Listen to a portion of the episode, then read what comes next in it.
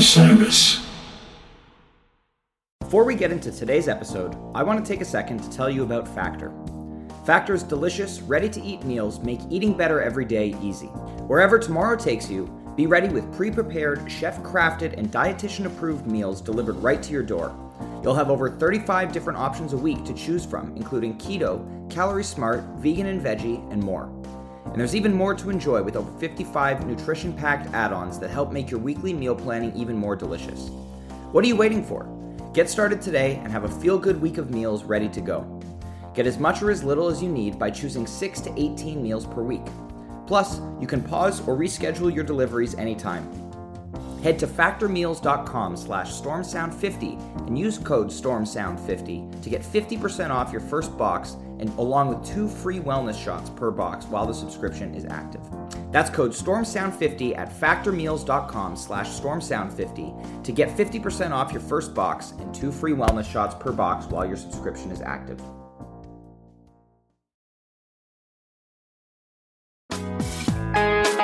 Hi, listeners. I want to tell you about a cause that I'm involved with at Heritage Radio Network. HRN is celebrating its 15th year, and to celebrate, we're deepening our commitment to giving voice to the next generation of food system storytellers, and we need your help. Our internship and fellowship programs help activate new possibilities for underrepresented and underestimated young people through experiential journalism, audio engineering, and production training. Through these unique programs, HRN helps food equity stewards build essential workforce readiness skills that expand their potential and foster economic mobility. Please consider supporting these critical programs. And with a minimum donation, you can be entered to win a dinner for two at an amazing restaurant in one of eight cities and tickets to a concert at a great venue in one of those cities. We have incredible partners across the country who have donated, as they also share our passion for helping to educate the next generation of food system storytellers. Check out heritageradionetwork.org slash 15 to donate and enter to win today. That's heritageradionetwork.org slash 15 to donate and enter to win today. And make sure you donate before March 31st. Thank you.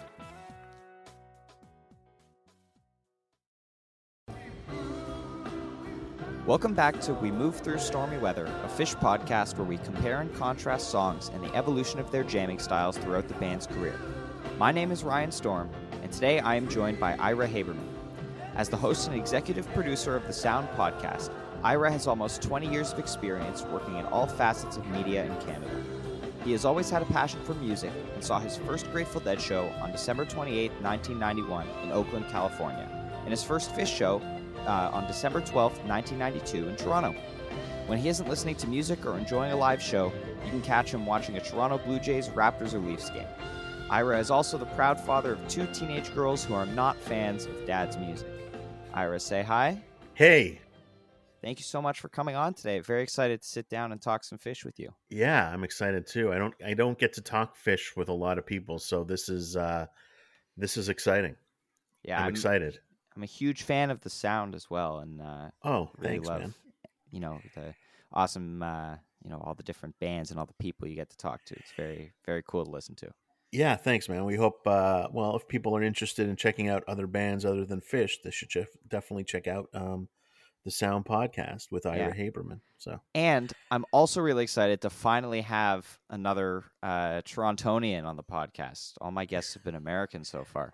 Oh wow, yeah. So Uh, well, Yeah. this is uh, this has always been a Phish hotbed since going back to uh, '92. So Mhm. Uh, there's no reason why Torontonians shouldn't be talking Phish. There's a huge, it's a huge Phish community in the city, actually. So ha- absolutely. happy to represent. Happy to represent. Yes. Uh, and why don't you talk a little bit about uh, you chose Weekapaug Groove uh, for today's episode. Why don't you what made you choose that song?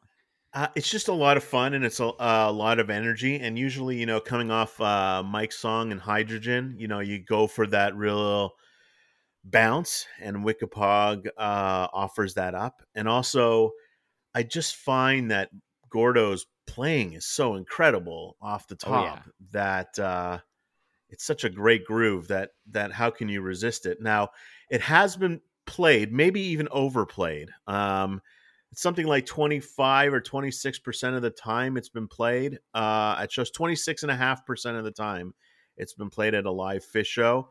Mhm. And I bet you didn't know this. It's been played 496 times Yeah, it's it's total. one of the most played Phish songs, and I have not seen it live.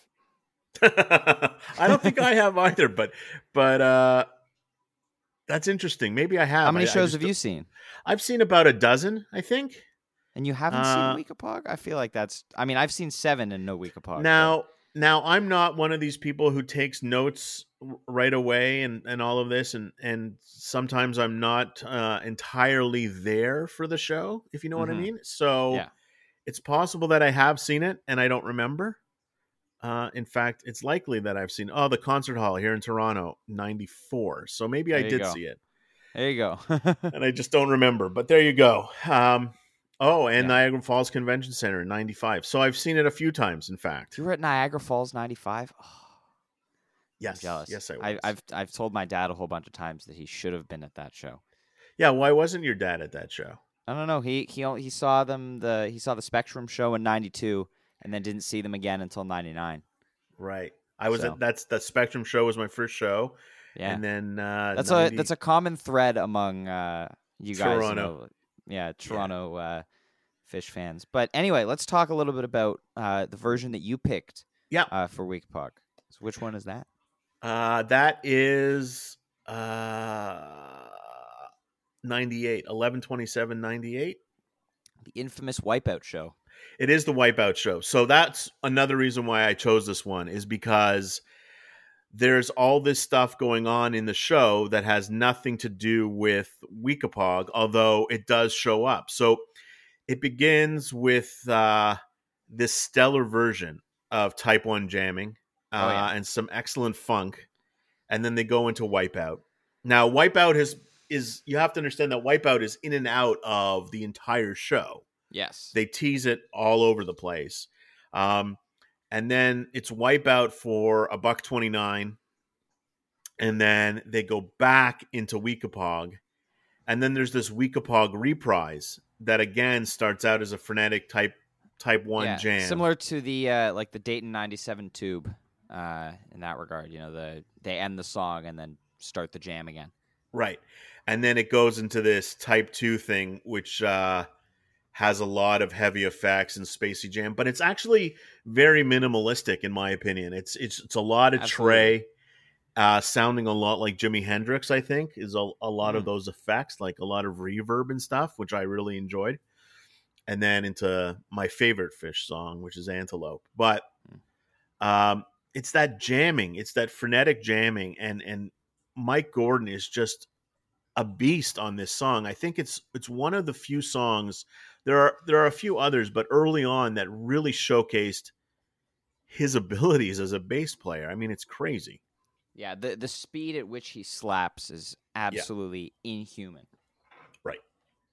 It's it's it's mind blowing to me. Like, uh, I mean, obviously, uh, I listened to yours after I listened to my version, so it was significantly faster, and I was like, oh my god, Yeah, Uh, crazy. And and Trey goes absolutely shred mode right out of the gate. Uh, on uh, on this uh, 112798 week pog, which is, I mean, it's a hallmark of 1.0. Insane guitar track.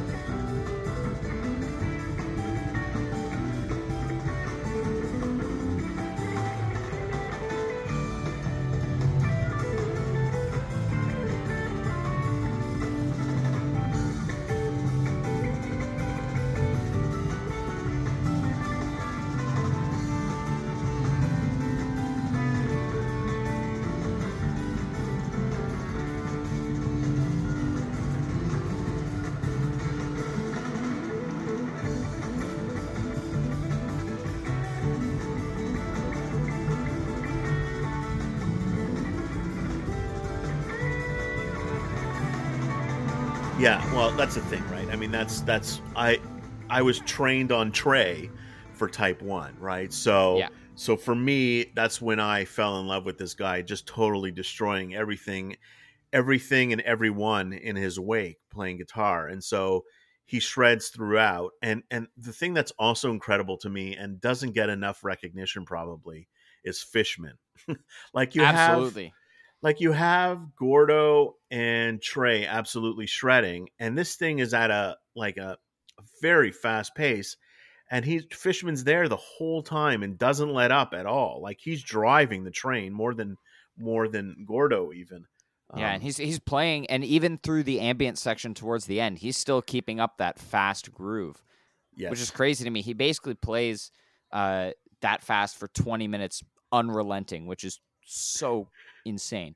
Yeah, it's it's unbelievable. In fact, like I I don't know many drummers that there are very few drummers probably that could keep up that frenetic pace, and he's certainly one of them. And so it's just a very high energy version of the song and and that's why I always go back to it because well because I get to hear the antelope after but also because uh, that whole set is so good and yeah. uh, and the whole you know wipeout thing is hilarious so that's that's yes. why I chose that one yes well yeah we'll, you know, we'll, get back into that in a little bit we'll talk about my pick uh, which was 12 30 18 uh, MSG. It's actually two consecutive episodes where I pick a jam from this show.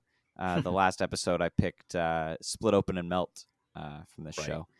Um, but this this is my favorite Weekapaug. I honestly I go back to it all the time because, uh, especially as a keyboard player, this uh, the Type Two section of this jam is very much the Page show. Um, yeah, it's you know I and I also to me uh, this jam is so cohesive, and all four band members are like, you know, they kind of like Page takes the lead on one part, then he steps back, and Trey takes the lead. And there's not a lot of um, there's not a lot of searching to me in this jam. It's it's you know it's eight minutes shorter than the uh, uh, than the Wipeout one, but yeah, I I find that it does so much in it's relatively short, twelve minutes, and not to mention the segue into Cross-eyed after, which is you know, yeah, crazy. Um, yeah, what what are your thoughts on this version? Well, it's also interesting that it comes in from tube, right? Like that's that's a little different too. So, uh, wait, yes, when it gets finished later in the set, absolutely. Yeah. So, uh, my my feeling is it's it it feels like you know a Type Three, a Weekapaug. Type Three. uh, it's uh very very uh compact in its delivery. Mm-hmm. Um, there are some great grooves, obviously, and and and Page is is great as well. But it really is for me doesn't have the extended kind of feel and all the gimmicks of of the one I picked 1127 mm-hmm. 98 and I kind of like that so I'm I'm old school in that I like some of the gimmicks I mean this is a straight ahead Weekapaug um and it comes in you know like 12 and a half minutes I guess so yeah. um for me it's straight ahead they get the job done and it's it's there um, but it's it's very it's it's plain-ish to me. You know what I mean? Like um interesting. Um not as I always find it funny the... because I I you know, I feel that way about your version in some aspects. Like to me it's you know, there's not a lot of uh unique jamming uh in in this Wipeout Weekapaug. Like it's crazy fiery type 1 and then very, you know, classic late 90s funk jam for a couple of minutes yeah. and Wipeout then more type 1 Weekapaug, and then, you know, the last uh, eight minutes of ambience, to me, there's not a lot going on. And it sounds like Trey is just kind of dicking around with his effects and, uh, you know, not really doing much for a lot of it. For sure. Which, you know, it, it, it, it there's, you know, I, I mean, I look at, you know, Phish very differently than a lot of people do uh, in the, you know, in the regard that I do prefer the last right. few years and uh, improvisation wise. Obviously, you know, you can't touch the late 90s for uh, chops and speed and whatnot. Um, but I, I like the improvisation that this, you know, this 12 and a half minute version brings. It moves through, you know, there's the type one section that ends at, you know, five minute 45. Yeah. And then uh, Trey hits that, you know, the minor chord with the delay to signify, like, all right, we're going type two here, which you know, is a treat in this version because Weekapaug does not go Type Two very much uh, these days. Um, and so I, I think you know, and the band is so energized. This whole show, honestly, um, is yes. absolutely phenomenal, and the band is so energized. But I love um, the way uh, you know, Trey's able to step back on this one and let Page lead the jam for a while, which, you know, at, at the beginning of the type two section, Page is definitely at the forefront on the clav. Mhm. Um, and during that synth part, uh, you know, with the where it almost goes into woos, but Page is like, nah, synth time.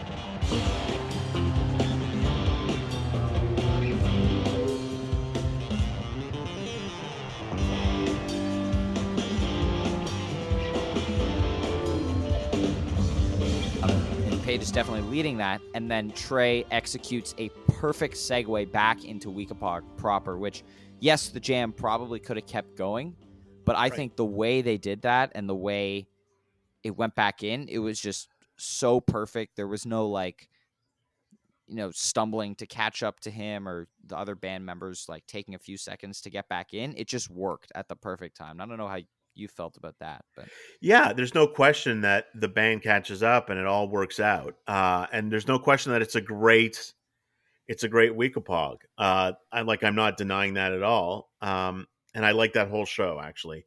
I usually like anything from MSG generally, um, a good and rule. and generally New Year's run especially. Um, so so I thought it was great too. I just you know for me I kind of like the old school thrashiness of of Trey early on, and uh, uh, you know, I'll I, be I, I much I- I- slower.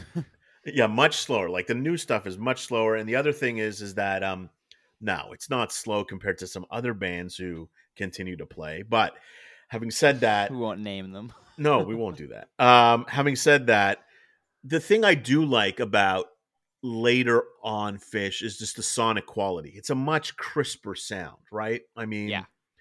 Uh, they really have the PA down. They really have the recording down, and and even the live stream. So for me, that's the part that is extremely enjoyable. Is that it sounds a lot better. Like sonically, overall, the presentation is a lot sharper. Yeah. Um, but if I could see 98 with the same sort of sound quality, or listen to it with the same sort of sound quality, right. I'd pick 98 every day. Every day. Yeah, and I, I think yeah, that's the great thing. I mean, in the you know by '98, the uh, the sound was pretty good versus like you know the earlier '90s when you you know you couldn't really hear Mike or something like that. But Right. one thing that stuck out to me about your version in terms of you know listening was um, later in the jam. Um, Page was like towards the end of the jam. Page was playing some fantastic stuff on piano, but it was really hard to focus on because Trey was like playing weird screechy guitar over it, Yeah. which I didn't really like so much uh, towards the end, and I think you know kind of took away from that. But you know that was That that's in the, a- that's in the ambient section, right? That's Yeah, yeah. the end. Yeah. Um Yeah, that- and to me that's that's really a hallmark of like Trey's ego in the late 90s like, you know, he was like, you know, this is me. Like I I'm not you know, like I'm in charge here versus uh and you know, my version where he's able to confidently step back and let Page lead for a solid portion of it. Right. Right. Well, there's what 20 years difference in the growth of the band from Yeah. from one version to the other. So at a certain point and certainly after all of, you know, the return and by 2018 they're well in the groove from the return. Oh yeah. Certainly by then he understands that he has to give way to the other players. But if you close your eyes, and this is an experiment that I do not just with Phish, but I, I do it with other jam bands as well, specifically the Grateful Dead, I guess. If you close your eyes and try to tune Trey out, you're absolutely right. Um, the page parts there are amazing. And so that's, I think, maybe one of the differences between earlier years and later years is that you don't have to tune anybody out. There sort of is this give and take that's a lot more apparent Mhm. um, in in later versions. And I don't I don't necessarily think it's an ego thing. By the way, I think it's just where the band was and having Trey at the forefront. So I That's a good point. I'm not convinced it's an ego because because to my recollection at least, Trey is not one of these ego guys. Um, it just thinks that that's where the music was and and that's kind of where they were taking it in um back in the day. Tell me more about why 1218, why those jams and the the segue into cross-eyed. Talk to me a bit about that segue into cross-eyed. Well, I I mean, I I remember so when I was streaming this show, uh, I was at an airport in Peru, um, and we were waiting to board a flight. Uh, like we were taking like a domestic flight back to Lima that night, and we were sitting in the airport, and I we were my dad and I were sharing a pair of headphones, listening to the first set. Um, and I, I remember like, you know, we were sitting listening. I was like, wow, this Weekapaug is amazing. And then Trey earlier in the jam, uh, kind of early in the minor key part, he kind of almost teases cross-eyed. He almost plays the. Um, and I remember thinking like, oh, sounded a bit like cross-eyed there, and that still sticks out to me every time I listen to it. And then at the end of the jam, you know, when they pull it back into Weekapaug, you know, you expect it to wrap up like big finish, like wow, that was great. But then they break into this um, staccato plinko-ish jam, um, and you know that that's the this is the only part where I think they were kind of like, all right, which direction do we go now? You know, they could keep jamming, they could finish Weekapaug, or you know, go off into uh, this other jam. And I think Trey just kind of accidentally stumbled upon the cross-eyed melody. Then was like, yeah, let's like let's do it. And so I I love the roar of the crowd uh, when everyone realizes uh, that they're going into cross-eyed. Um, and then when they kick it off, because cross-eyed doesn't show up in the first set uh, too often, and Right. it's just you know fantastic to hear like like oh it's here now very cool and you know and even though you know that doesn't end up being you know a jammed out cross-eyed still really cool placement uh and i just i i love the segue But you know what? My, now that I think about it, Mike's Weekapaug doesn't show up that often in first sets either, does it? yeah i i think it's kind of balanced i think it's more abnormal to see it in the second set nowadays uh, than it used to. In the in the nineties, it used to be much more of a jam vehicle because you know second jam and Weekapaug was going type two almost every outing. Um, but nowadays, you know, it's showing up in the second set is kind of like, all right, like here's a 15 minute segment where we're not going to get much jamming, or you know, we're going to get some nice type one jamming. Uh, exceptions, of course, being like you know Baker's Dozen or um, uh, Nashville 2015 or 2018 when they took them uh, type two. Um, but for the most part, you're getting like a you know a seven or eight minute Mike's followed by a song or two, and then a seven or eight minute Weekapaug. Um, and I think in the first set, I mean, this is an especially strong Mike's groove because although the Mike's is type one, it's you know longer than normal. Got some great interplay Page's on the clav for part of it, which is Mhm. you know a little bit abnormal. You have the glide two bust out uh, in between them, and then obviously this fantastic type two Weekapaug, which I don't. I think this might have been the first Type Two Weekapaug since uh, Nashville 2015. I could be wrong about that, um, but I believe it is. So it, it's this one sticks out to me more as like, you know, it's a treat. The other thing that I didn't mention is that there is a Nellie Kane tease as well in uh, in my Weekapaug groove. So Mm. if you're if you're down for uh, even more old school type thoughts, there's that Nellie Kane tease as well. I just want to, you know what? Now that you mention it, I want to just see. So the last, the 2018, you're right. It. Sorry, I do this once in a while. Yeah, that's fine. Um, You're looking at the jam chart. I am looking at the jam chart. There are there are some 2015. Oh, Well- the rally one. Okay. A lot of these are right. Like Yeah. So no. So there, there's one from Walnut Creek the week after Nashville where there's you know it kind of dips into Type Two briefly. Um, Right. But this is it's it's a true, um, eh, the first two. true Type Two version since then. And I mean we had, um, the one from Dick's last year, kind of still a, a relatively short version. Doesn't go anywhere particularly interesting, but it does go Type Two and ends unfinished. Um, and then we had the crazy, you know, encore uh, version from Mexico uh, back in February that yes, did go Type Two because it was kind of a stop in Weekapaug as part of the, you know, it was like an extension of the Sand Jam, which was really cool because uh, I discussed this in the last episode, I believe. Uh, jammy encores are awesome. They should happen more. Yeah, well, they don't happen because usually, traditionally, what happens is they have to get the hell out of the whatever room they're in, so they don't Right. really have. But I guess in the case of Mexico, they had a chance to to jam a little longer uh, and not have to get out of the room, right? Yeah, and it's cool hearing like an atypical song like Sand start off an encore. Um, Totally. you know, and they kick into that. That that you know, Sand is a song that kind of works anywhere in the show. yes. Um, you know, there's there's a great group of songs like that. Like I think honestly, like you know, a Mike's Groove can work in most places in a show. Yep. Um, so it, it it's cool to it's cool to listen to you know different song placements like that. Definitely. Um, yeah. The, the um one thing I also wanted to mention um about uh your uh version that you picked is there's Mhm. some really nice, very subtle because it was the Rhodes was very quiet in the mix in the 90s, but at around the 14 minute mark, there's some really really like gentle uh, Rhodes playing from Page, and that I mean that also happens in my version. It's just Yeah. more audible, and I just I absolutely adore the way Page plays the Rhodes in every situation. I'm a sucker for Rhodes generally, so I, I, probably people are. It's I think I probably picked up on that, and that's one of the reasons why I love this version so much. But Mhm. yes, he does.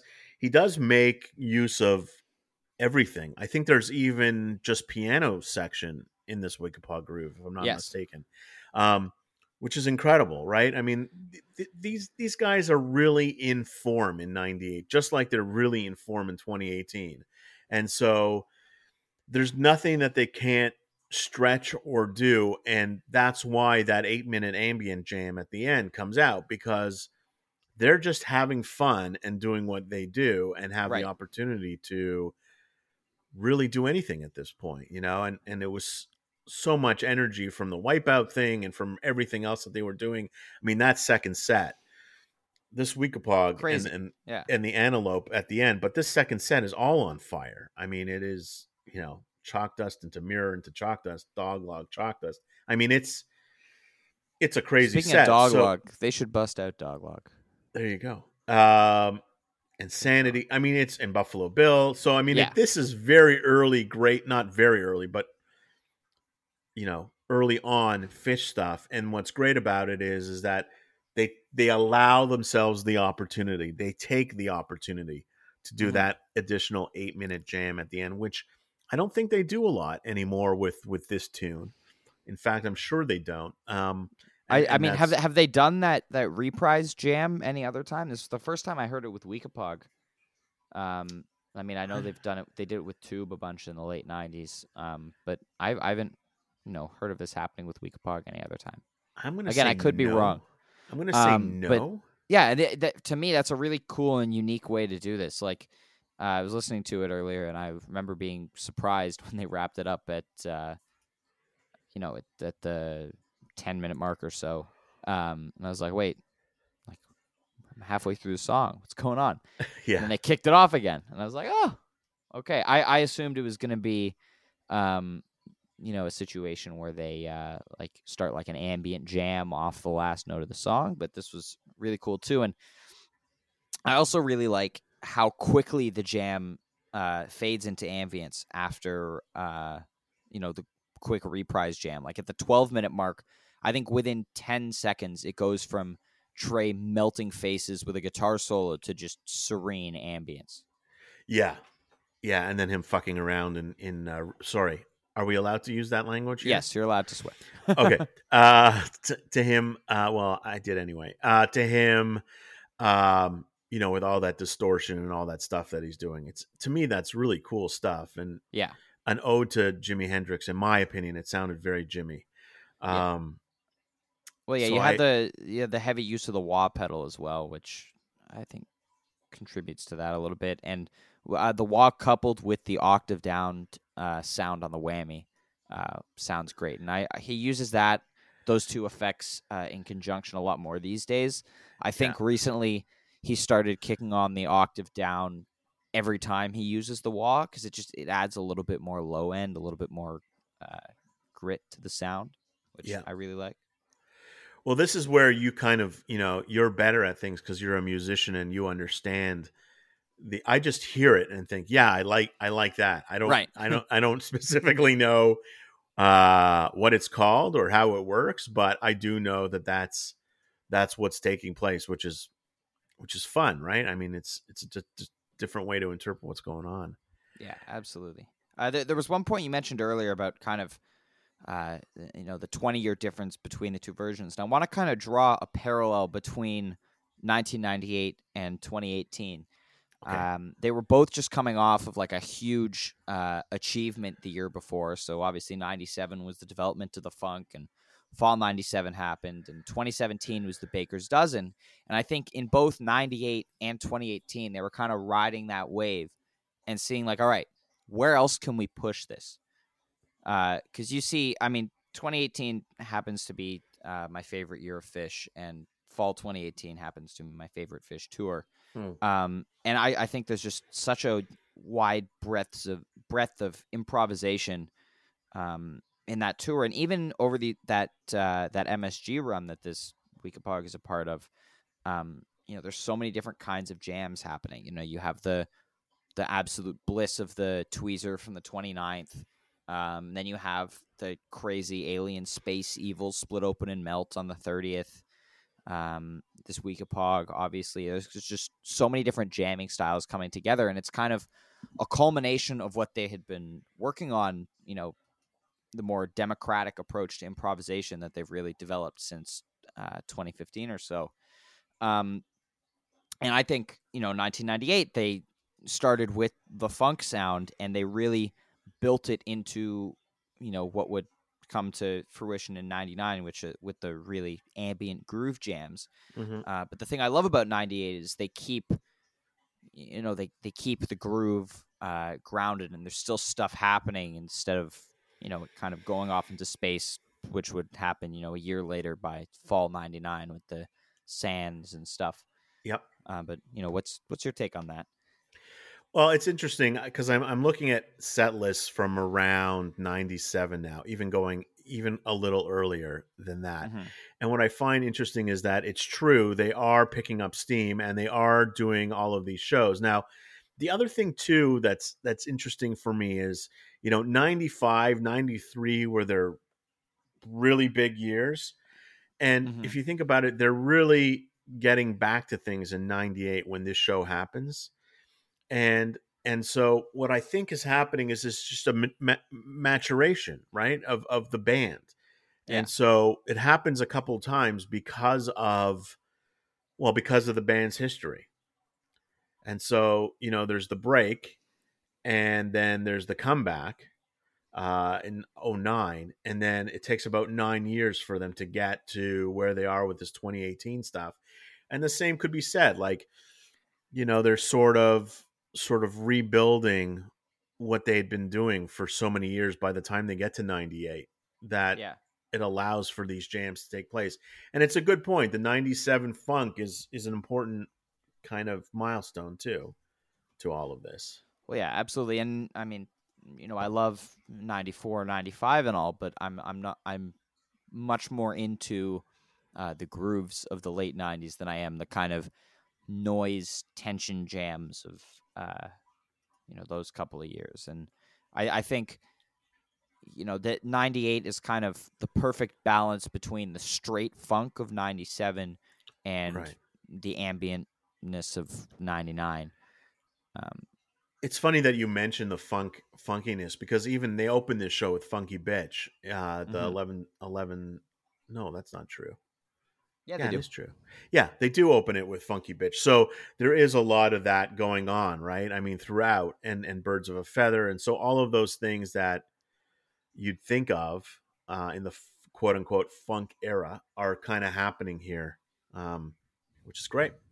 Yeah, absolutely. And uh, I do want to. What one thing, obviously, also that uh, is very different about uh, my pick is the number of effects and instruments that they have at their disposal. So Right. I think with the with the exception of Fishman, uh, they all have very different. I mean, Fishman probably has a very different drum kit than he did in the '90s, but at the root, it's you know I think a lot of the core pieces are the same. Uh, but Trey has a completely different guitar rig. You know, Page has the synths at his disposal now, and the Wurlitzer that he didn't uh, back in '98, and Mike has all these different effects. And I think it's really cool to listen to how they use them differently because obviously there are some jams uh, in the last few years where sure they might have an over reliance on like you know Trey's guitar effects. Uh, to give an example, but one thing I really like here is Trey's use of the Leslie, which I think you know, he used it in a pretty much every jam over summer 2018.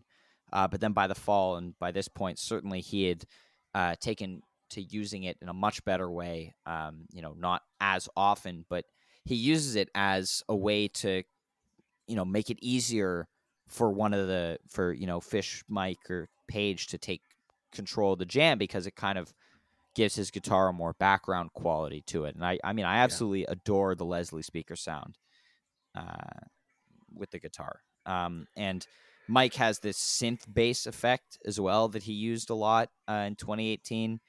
That's Yeah. very present in this ba- uh, uh, in this jam.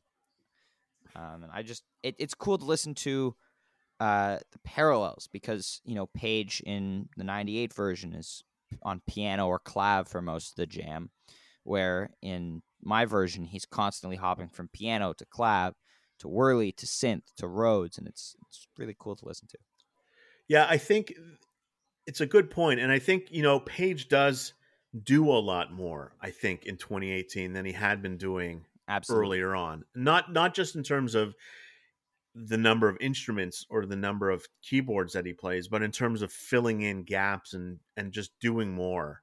Mhm. And I, again, I think that speaks to the the democratization of the jam, sort of, Mhm. uh, and letting everybody in more than had happened earlier on. Definitely, definitely. And Page, I, I mean, Page has really stepped up.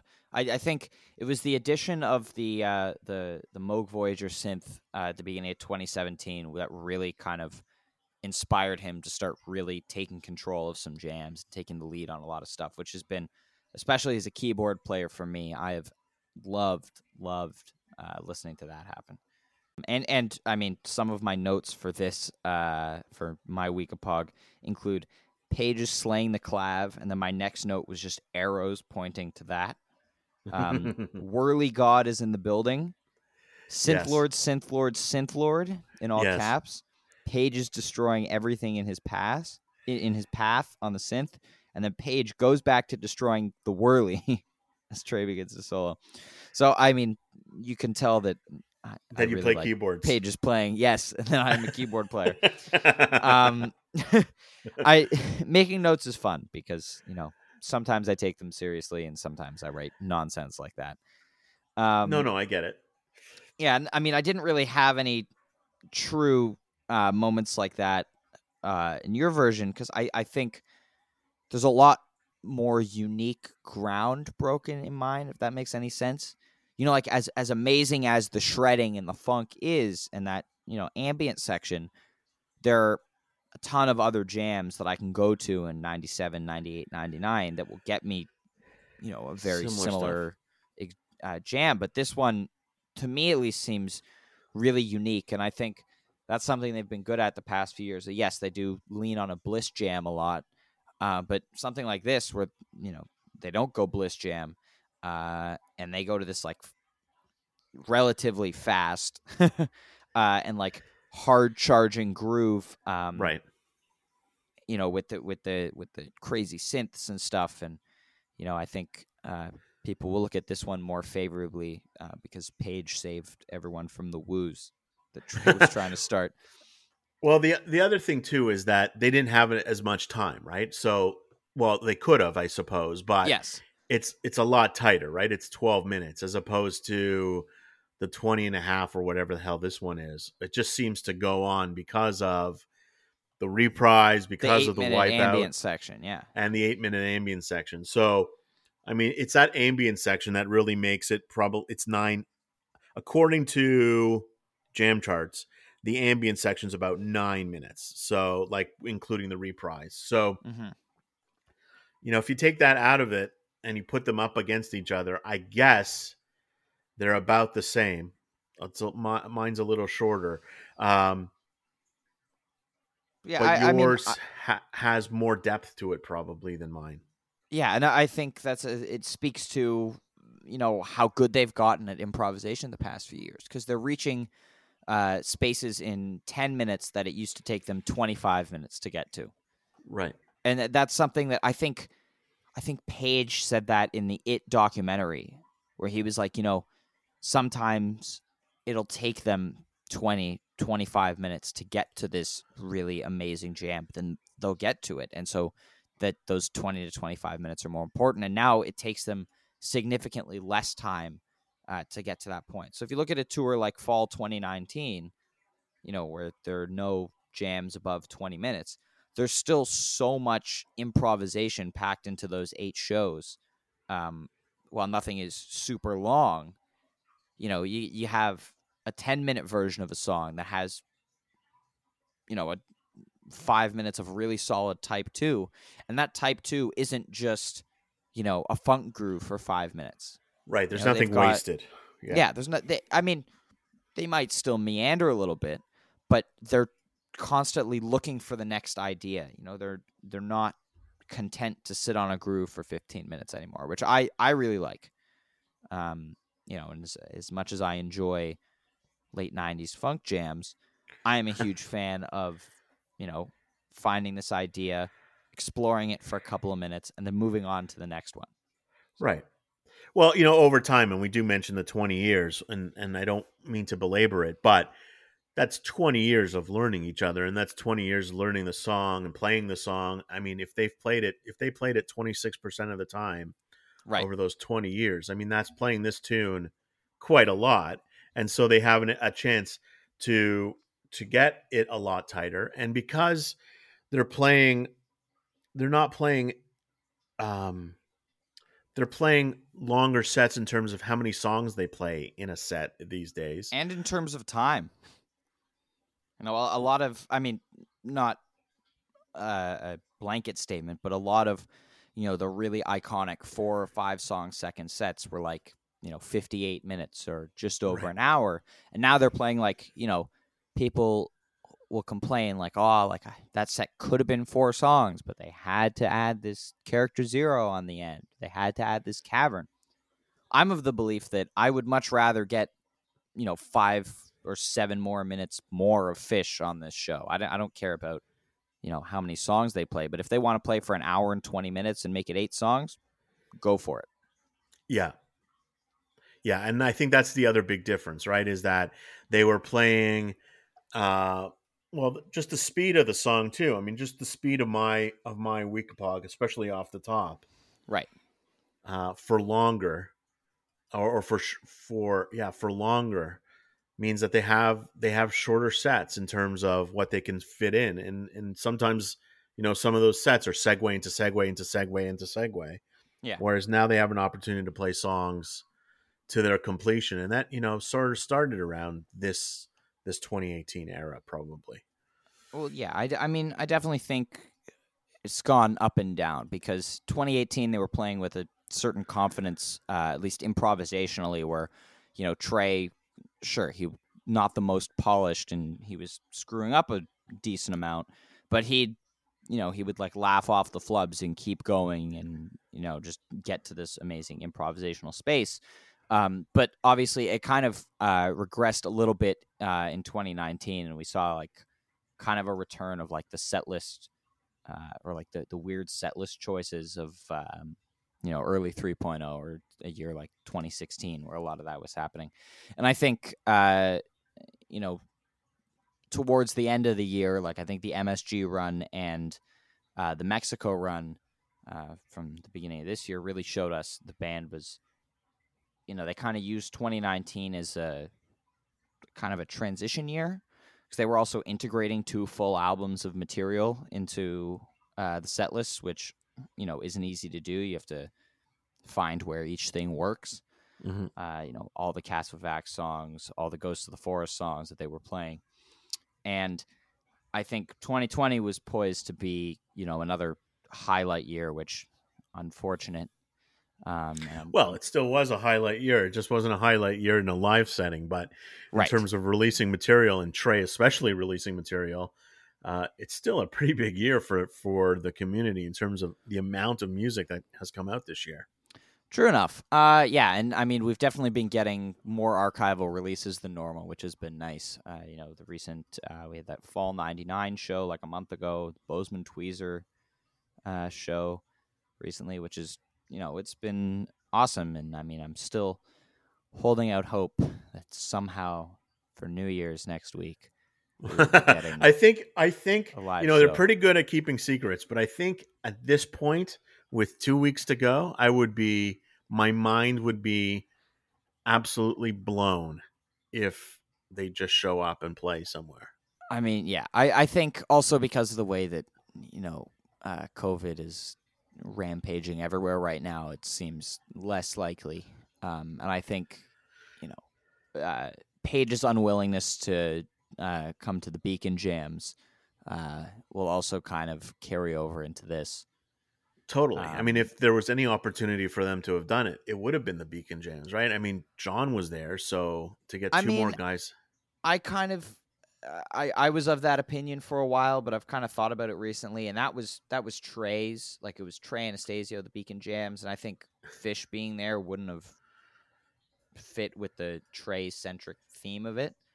Oh, I um, agree. I'm just talking. I'm I'm I'm making mention of you know all the rumors that one of the nights right. is definitely going to be the four of them and and so if it was going to happen i think it would have happened then as opposed to new year's but yeah and i i mean i think that there's still a chance because i think you know Phish as an organization knows that the vast majority of us if they announced it at 5 p.m on the 31st everyone yeah. would watch right like and and yeah. nobody nobody really has like crazy plans this year like you know what are you going to do? Watch someone else's webcast? Right. Um, and I mean, I, I pick Phish over everything. So, um, but yeah, I, I'm, I mean, I'm holding out hope that we get that, but I think the more likely scenario is uh, a run of dinner and a movies for uh, the 28th to the 31st, uh, with probably New Year's 95 on the 31st. Oh, that would be good. 25th anniversary, but obviously the ideal situation would be Big Cypress. Right. Which doesn't seem terribly likely, but I can dream. Absolutely. Well, hopefully they'll play Weekapaug Groove if they they, they do play. Yes. Uh, at at any rate, right now that we've talked the now that we've talked about it for so long, uh, hopefully they'll play it. Yeah, I mean, I, I don't see them. You know, I, I think it's it's a four night run, uh, so I, I can't see them playing a four night run without playing a Mike's Groove. right. Um, if this four night run happens. Yes, it, a, a, hypothetical four night run.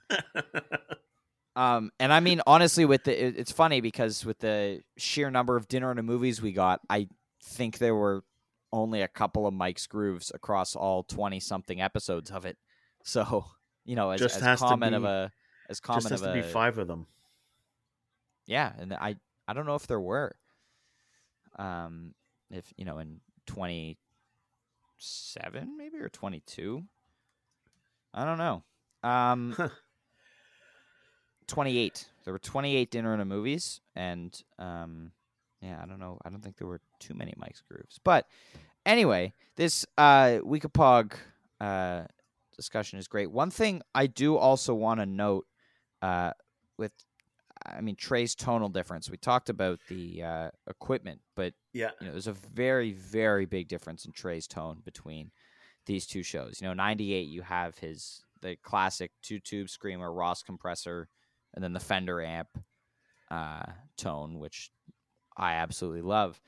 Yeah. And then his late 2018 tone, which is the those Komet amps, which much uh, much dirtier, um, higher gain. Um, and I, I think definitely changes the vibe a little bit because you know it's it's you know his tone isn't as clean as it used to be, um, and he also has um, this like reverb and delay effects loops built into his amps now.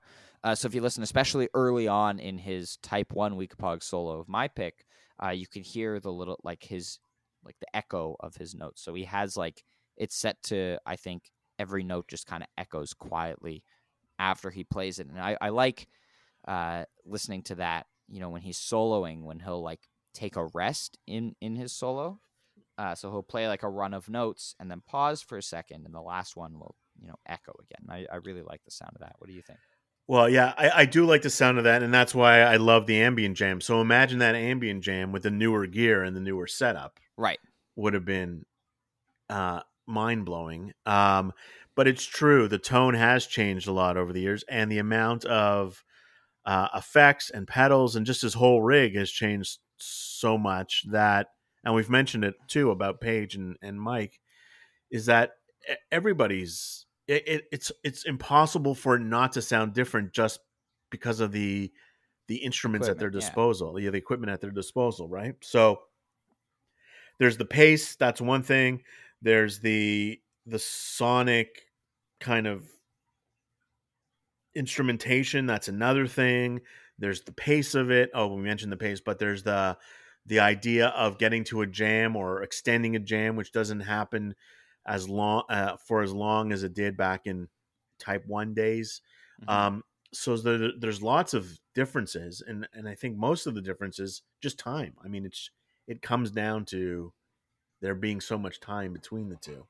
Yeah, and oh, you, you did mention, uh, you know, how the song, you know, it's more of a treat when it gets jammed out now, and I kind of like that kind of mystique around some songs, like you know, uh, stuff like Weekapaug or uh, Halley's or something like that. Songs that used to get jammed out all the time that don't really now, and it's such a treat uh, when you get you know a Type Two Weekapaug or uh, how they jammed out uh, the last I think two versions of Halley's they played last year, uh, which is very exciting because for the bulk of 3.0, you know, they weren't jamming out things like that. They just recently, you know, Gin has had a huge comeback the last couple of years.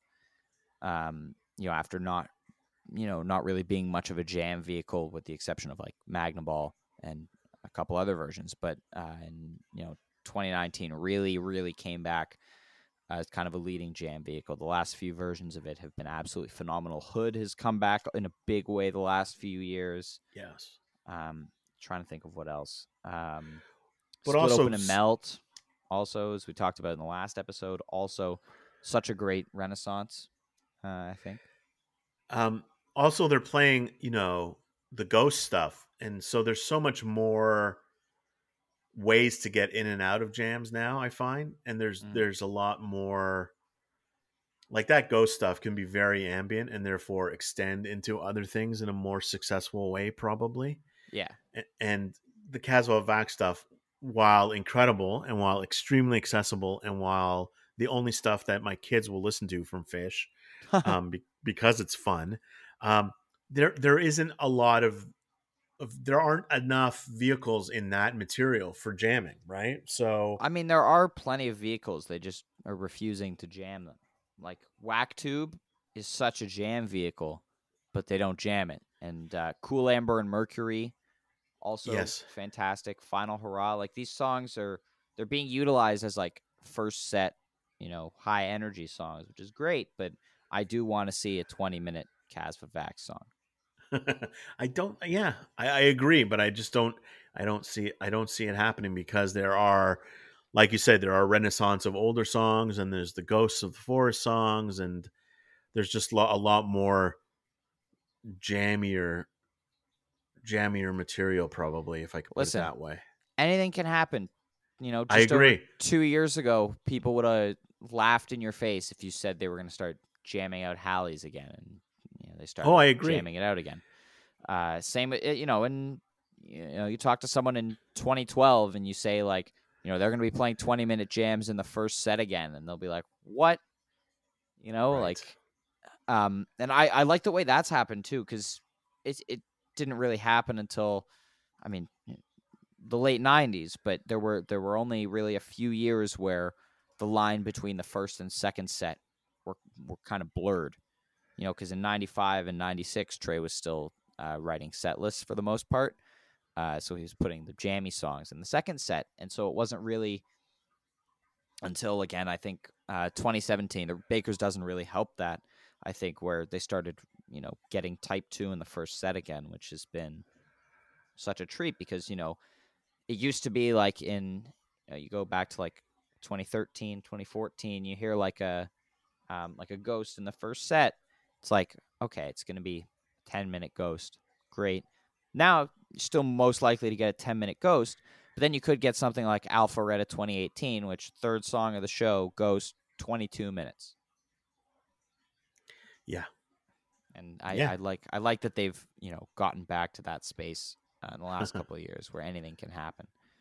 Well, we'll uh, we'll see, right? Maybe I I just got to see them live again. I think that's I know. that's the biggest thing, right? Right, jonesing to see as good as and they were amazing. The the Trey shows were. I mean, they were incredible.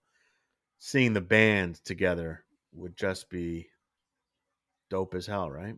Absolutely, and you know, even even from the couch, uh, there's a very big difference between uh, you know, watching an older live stream and watching a live stream that's happening right this second, even if it's a show where I purposely didn't look at the set list before, so I don't know every song and when it's going to happen. There's something about, you know, knowing that, you know, this jam already happened, so it's it's, you know, it's not happening right the second versus watching them, you know, watching it unfold in front of you. Like last year, uh, when I, you know, live streamed the New Year's run, and I was like screaming at the television during the MSG tweezer. yeah. As was happening. But yeah, I think uh, that's a great place to wrap up. Uh, I want to say cool. thank you so much for coming on today. Pleasure. It was great uh, talking Weekapaug and all those other. Good luck with this with podcast. You. I really enjoy listening to it. I'm, Thank you so I mean, much. other episodes, not specifically this episode. I mean, uh, uh, this was fun too, but uh, I enjoy listening to uh, all of your guests, and, and certainly some of them are friends as well. Greg and Joel, and, and some of your other guests that you've had on. It's it's all great stuff and continued success. All right. Yeah, thank you, and don't forget go check out Ira's podcast uh, if you haven't already. Uh, it's called The Sound. It's awesome. Not only does he talk to uh, big name jam bands, but you've got, uh, I know you interviewed uh, uh Joe from Pluto Gang uh, a couple of weeks ago, who uh, I interact with frequently on. Watch out for Pluto On Gang. social media. Pluto Gang is coming. They are Fire. fantastic. If you don't know Pluto Gang, you should check out Pluto Gang. Um, but anyway, anyway, hope you all Thanks, enjoyed dude. this episode. I'll see you next time and have a fantastic day.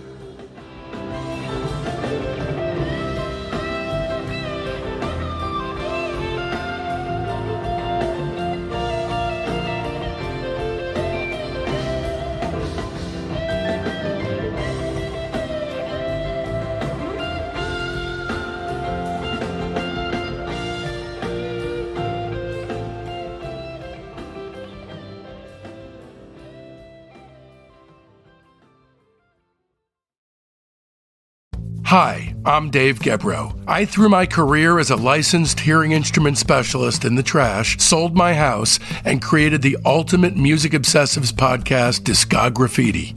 Each episode of Discograffiti features an eclectic and wide ranging slew of cool musicians doing long form, deep dive interviews in which we rate either their favorite band's output or their own from zero to five stars. From Mike Watt rating the Minutemen to Terry Kirkman from the Association, Bob Nastanovich on Pavement, Bob Forrest on the band, Bob Mehr on the Replacements, and Lou Barlow on the Zombies, each new guest swings a hard left into an area you either had no idea you needed to know about or know all about and can't believe you're not alone out there. Coming up, here's who we've got on the program the Lemon Twigs, Robert Schneider from the Apples and Stereo, the Dedrick siblings from the Free Design, Joel Self on mother murdering superstar drummer Jim Gordon, and a record breaking 20 hour interview with the great Michelle Phillips about the mamas and the papas. You're not going to want to miss it because there's nothing quite like it. Don't let your youth go to waste, lads and ladies. Discograffiti. Subscribe. Hey everyone, it's Cam Hurt, host of the Best Show Ever podcast, and we have got a second season coming out very soon that I am very excited about. Got some very cool special guests, including musical acts that we all love, like Karina Rykman, Daniel Donato, Jake Brownstein from Eggy, Rick and Peter from Goose, and many more. Tune in for new episodes dropping on Osiris Media March 5th on the Best Show Ever podcast.